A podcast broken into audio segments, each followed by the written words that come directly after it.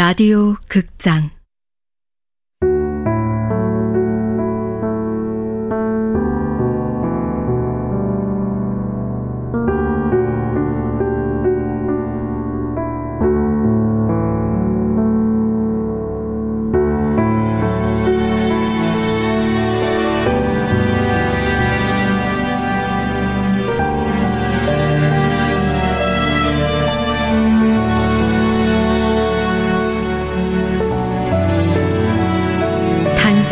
진심. 원작 조혜진 극본 노성원 연출 황영선. 열 번째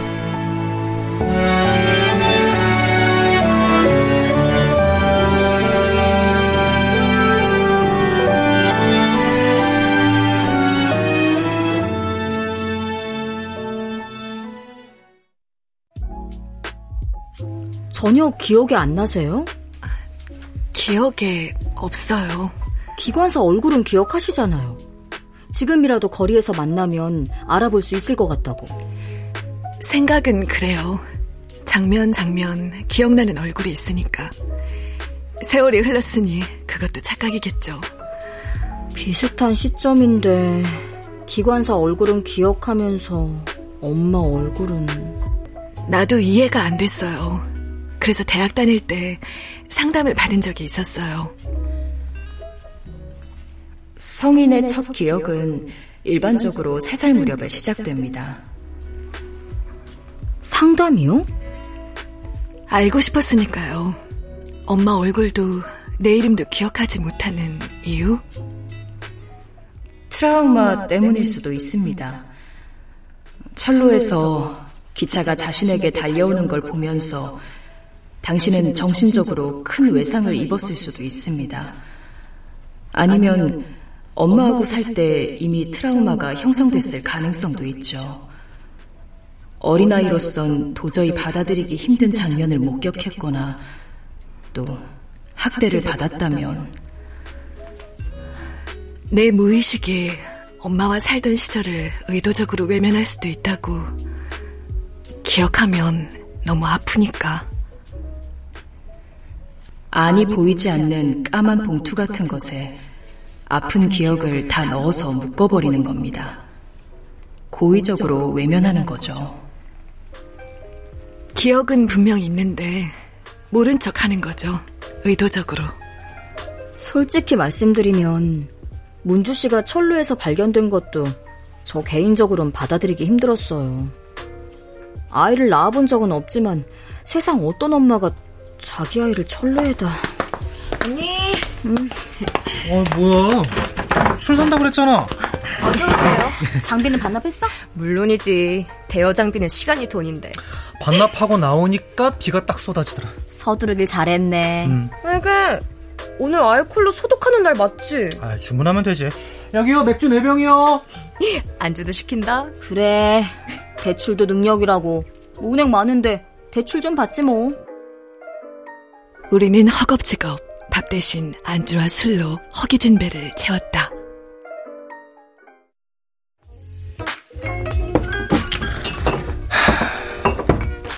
전국에 나이 60부터 70의 정우식을 다 뒤지는 건 어때?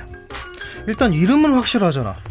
근처 경찰서 파출소도 못 뒤지겠다는 사람이 전국을 뒤진다고? 야, 30년도 더 지난 미아 관련 자료가 경찰서에 남아 있겠냐? 문을 좀 보고 두드려야지. 전국의 정우식을 다 확인한다고? 뭐, 하면 되지 뭐. 드세요. 아, 네. 차라리 문주 씨 어렸을 때 사진하고 사연을 인터넷 사이트에 올리면 어떨까? 오, 좋은 생각이야. 아, 아, 어, 취했네, 취했어. 우리가 찾고 있는 분들의 연령대를 고려해야지. 그분들이 인터넷에서 낚시질 하실 분들이냐? 아, 그건 그렇네. 문주 씨, 걱정하지 마세요. 이번 촬영 저 끝까지 갑니다. 근데 술을 한 잔도 안 마시네? 술 못 하세요? 아니요. 늘 너무 잘 마셔서 문제였죠. 근데 왜 오늘은 안 드세요? 아, 맥주, 맥주가. 저기요! 여기 혹시 프랑스 맥주도 언니, 있나요? 언니. 프랑스 맥주는 없나? 야, 술값 얼마 안 들고 취하는 거 그게 너 문서영의 유일한 장점이다. 닥쳐. 우리 원샷해요. 러브샷 알아요? 아니요, 오늘은 참을래요. 왜요? 한국에선 술잔 돌리면서 정이 차곡차곡 쌓이는 건데? 솔직하게 말해도 돼요? 당연하죠. 무슨 말이든 하고 싶은 말씀 있으면 다 하세요. 실은 나 지금 임신. 아, 야, 야, 야, 야, 야, 야, 서영아, 서영아. 서영과 은은 내 말을 아예 못 들었는지 몰라도 소율은 아닌 눈치였다. 서영 언니가 술을 좋아하긴 하는데 술이 좀 약해서. 그래도 지금은 좀 마시는 거예요. 네, 화장실 갔다 오면 괜찮겠죠, 뭐. 미안해요, 소율. 화장실 가시게요? 피곤해서 먼저 가야겠어요. 술도 안 마시면서 앉아있기도 그렇고. 미안하다고 전해주세요. 아, 제가 전철역까지라도 저 이제 잘 다녀요. 택시 타도 되고요. 비가 와서 택시 잡기 어려울 텐데. 알아서 갈게요. 세 사람 즐거운 시간 보내세요. 저, 저, 혹시 모르니까 우산 가지고 가세요. 소율은요? 전 괜찮아요. 들고 가세요. 비가 오락가락 하더라고요. 네. 조심해서 가세요.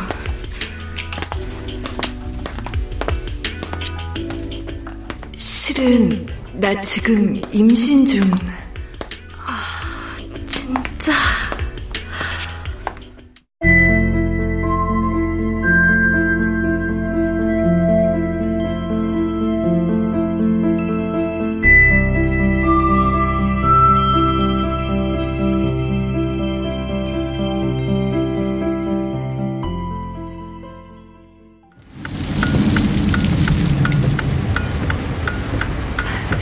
고맙습니다.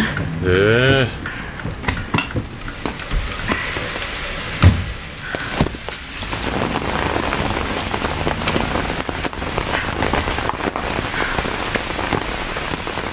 삼층삼층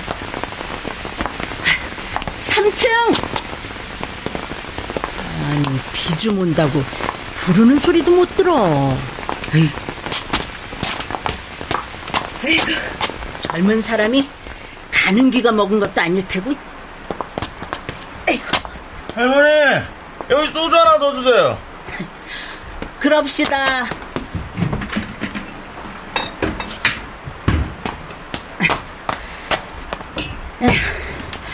이 소주 값은 내가 안 받을 테니까 뭐?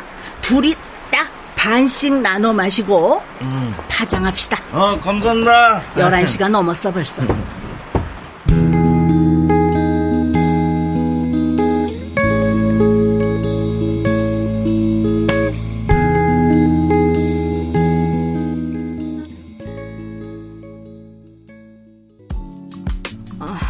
가셨다고? 어, 피곤하신가 봐. 너 주정이 심하다 했다. 내가 무슨 주정을. 나 안 취했어. 나 때문에 가신 거야? 아니, 나 안 취했는데. 야, 네 입으로 취했단 소리 내 평생 들어보지를 못했다. 저, 그, 문주 씨. 문주 씨가 왜? 아니, 피곤한 것 같아서. 힘들다 그래? 내가 보기에 그렇다고. 촬영 일정 빡빡하게 잡으면 안 될 것 같아. 힘드신가 봐. 빌미가 있어야 촬영 일정을 빡빡하게 잡든가 하지. 기관사였다는데 철도청 명단엔 없고. 어, 도대체 어디에 계신 거야? 아휴, 촬영은 계속 할 수 있는 건지 모르겠다. 야, 허은. 너 지금 나 못마땅하지?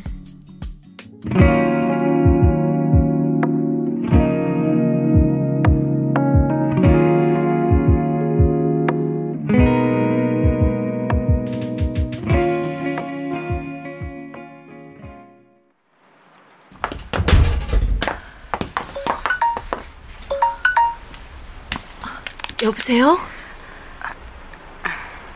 여보세요, 리사. 나나. 네. 나나 네가 알고 있는 것처럼 난 사춘기 무렵부터 오랫동안 성장 호르몬 억제제를 복용했어. 그렇지 않았다면 키가 190이 넘었겠지. 갑자기 그 얘기는 왜? 앙리를 만나기 전부터 나는 의학적으로 불임 상태였어. 물론 앙리도 처음부터 알고 있었고. 듣고 있니? 그럼요, 리사. 앙리를 만나기 전 난 한 번도 아이에 대해 생각해 본 적이 없었어. 성장 호르몬 억제제를 복용할 때부터 의사한테 설명을 들어서 알고 있었으니까. 그런데 앙리를 만나고 깨달았어. 나도 엄마가 되고 싶어 하는 여자라는 걸.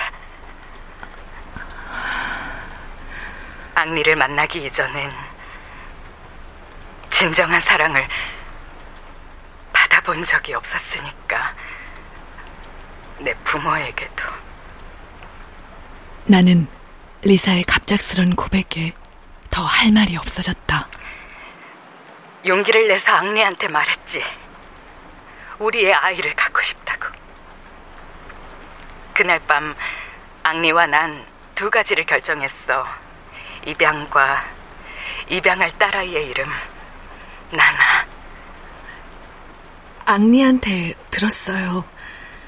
리사와 처음 데이트를 하던 날 파리 외곽에서 본 영화가 고다르 영화였는데 그 영화 주인공 이름이 나나였다고. 그래, 나나.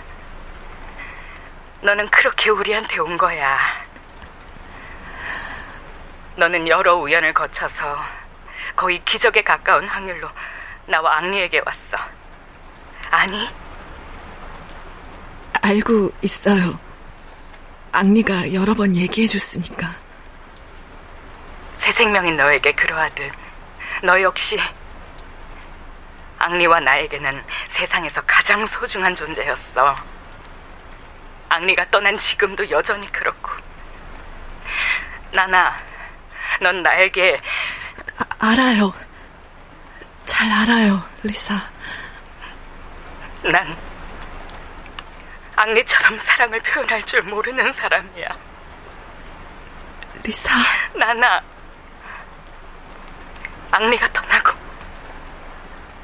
네가 널 숨기려 할 때마다 난 늘 마음이 아팠어. 그것까지 모르진 않았으니까. 난 그 순간 이 세상에서 마지막까지 리사를 이해하는 사람이 되기로 결심했다. 네가 아이를 가졌다니. 그 말을 듣는 순간 얼마나 가슴이 뛰었나 몰라. 우리에게도 새로운 가족이 생기다니. 한국으로 오기 전 한 달 전쯤에 알았어요. 파리에서. 혹시 이름도 있니? 우주요. 우주. 부르기가 쉬워. 이름은 그래야지. 네가 프랑스로 돌아오는 대로 몽펠리에로 왔으면 좋겠다. 리사, 난 파리에서 몽펠리에 베트남 식당에서 우리 식사한 적 있었나? 아니요. 앙리한테도 얘기만 앙리는 그 집의 쌀국수를 일주일에 두세 번은 먹었어. 너도 좋아할 거야. 출산할 때까지 내가 네 곁에 있을게, 나나. 리사. 엄마라면 당연히 그 정도는 해야지. 너하고 여기 베트남 식당에서 쌀국수 먹을 생각을 하니까 벌써부터 마음이 따뜻해지는구나. 여기 날씨도 뜨거운데. 나나, 듣고 있니? 나나, 너 울고 있니?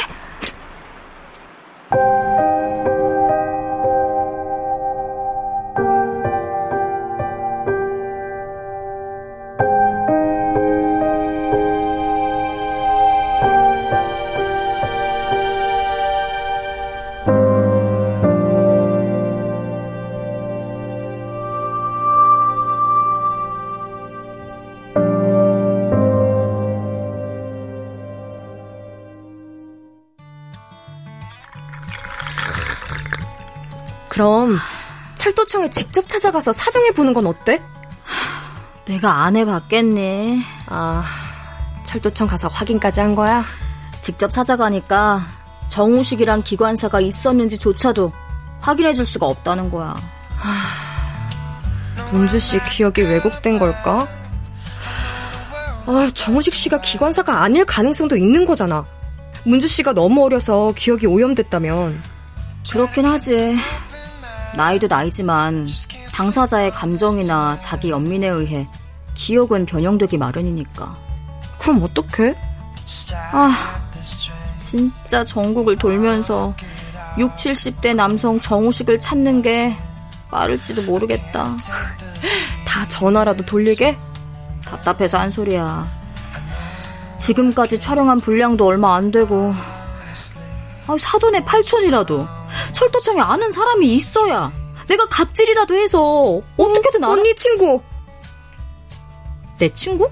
언니 동아리 친구 중에 그 오빠가 기관사라고 맞아 작년에 우리 진해 벚꽃놀이 갈 때 어? 어? 맞아 맞아 어, 내가 왜 그 생각을 못했지? 전화해봐 이 몸은 알바하러 가실 테니까 잘해봐. 파이팅! 너 벌써 알바 갈 시간이야? 내가 스파게티 해주려고 했는데. 말로만. 갈게. 어, 그래. 김밥이라도 꼭 먹고 일해. 내 위장은 내가 알아서 할게. 음, 철든 것 같으니라고. 가만 있어. 혜종이 전화번호가.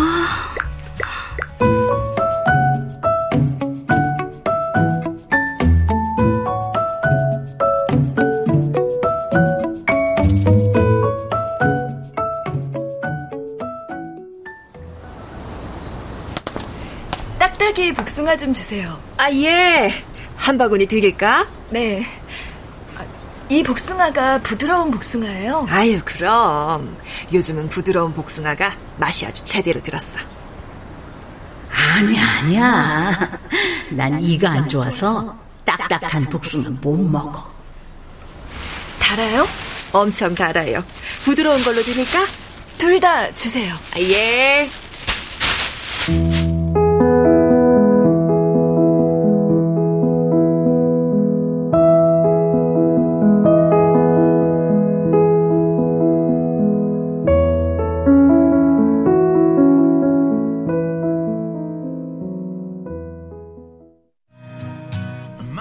씨한테 전화해줄까? 야, 너 지난번에도 철도청에서 무슨 큰 단서라도 찾을 수 있는 것처럼 막씨 찾아가가지고. 아, 알았어, 알았어. 확실했을 때까지. 그래. 근데 이번엔 확실하단 말이야. 뭐가? 퇴직한 기관사들의 주소록이 있다니까? 그 주소록엔 철도청을 지나간 모든 기관사들의 명단이 있다고. 그 정우식 기관사 이름이 그 명단에 있는지는 확인이 안 됐잖아. 아, 왜 꼭 부정적으로 얘기를 해? 일단 은퇴한 기관사 주소록부터 손에 쥐고 명단 확인한 다음에 어, 왔다, 왔다, 왔다, 왔다. 어, 혜정아, 어떻게 됐어? 주소록 구했어?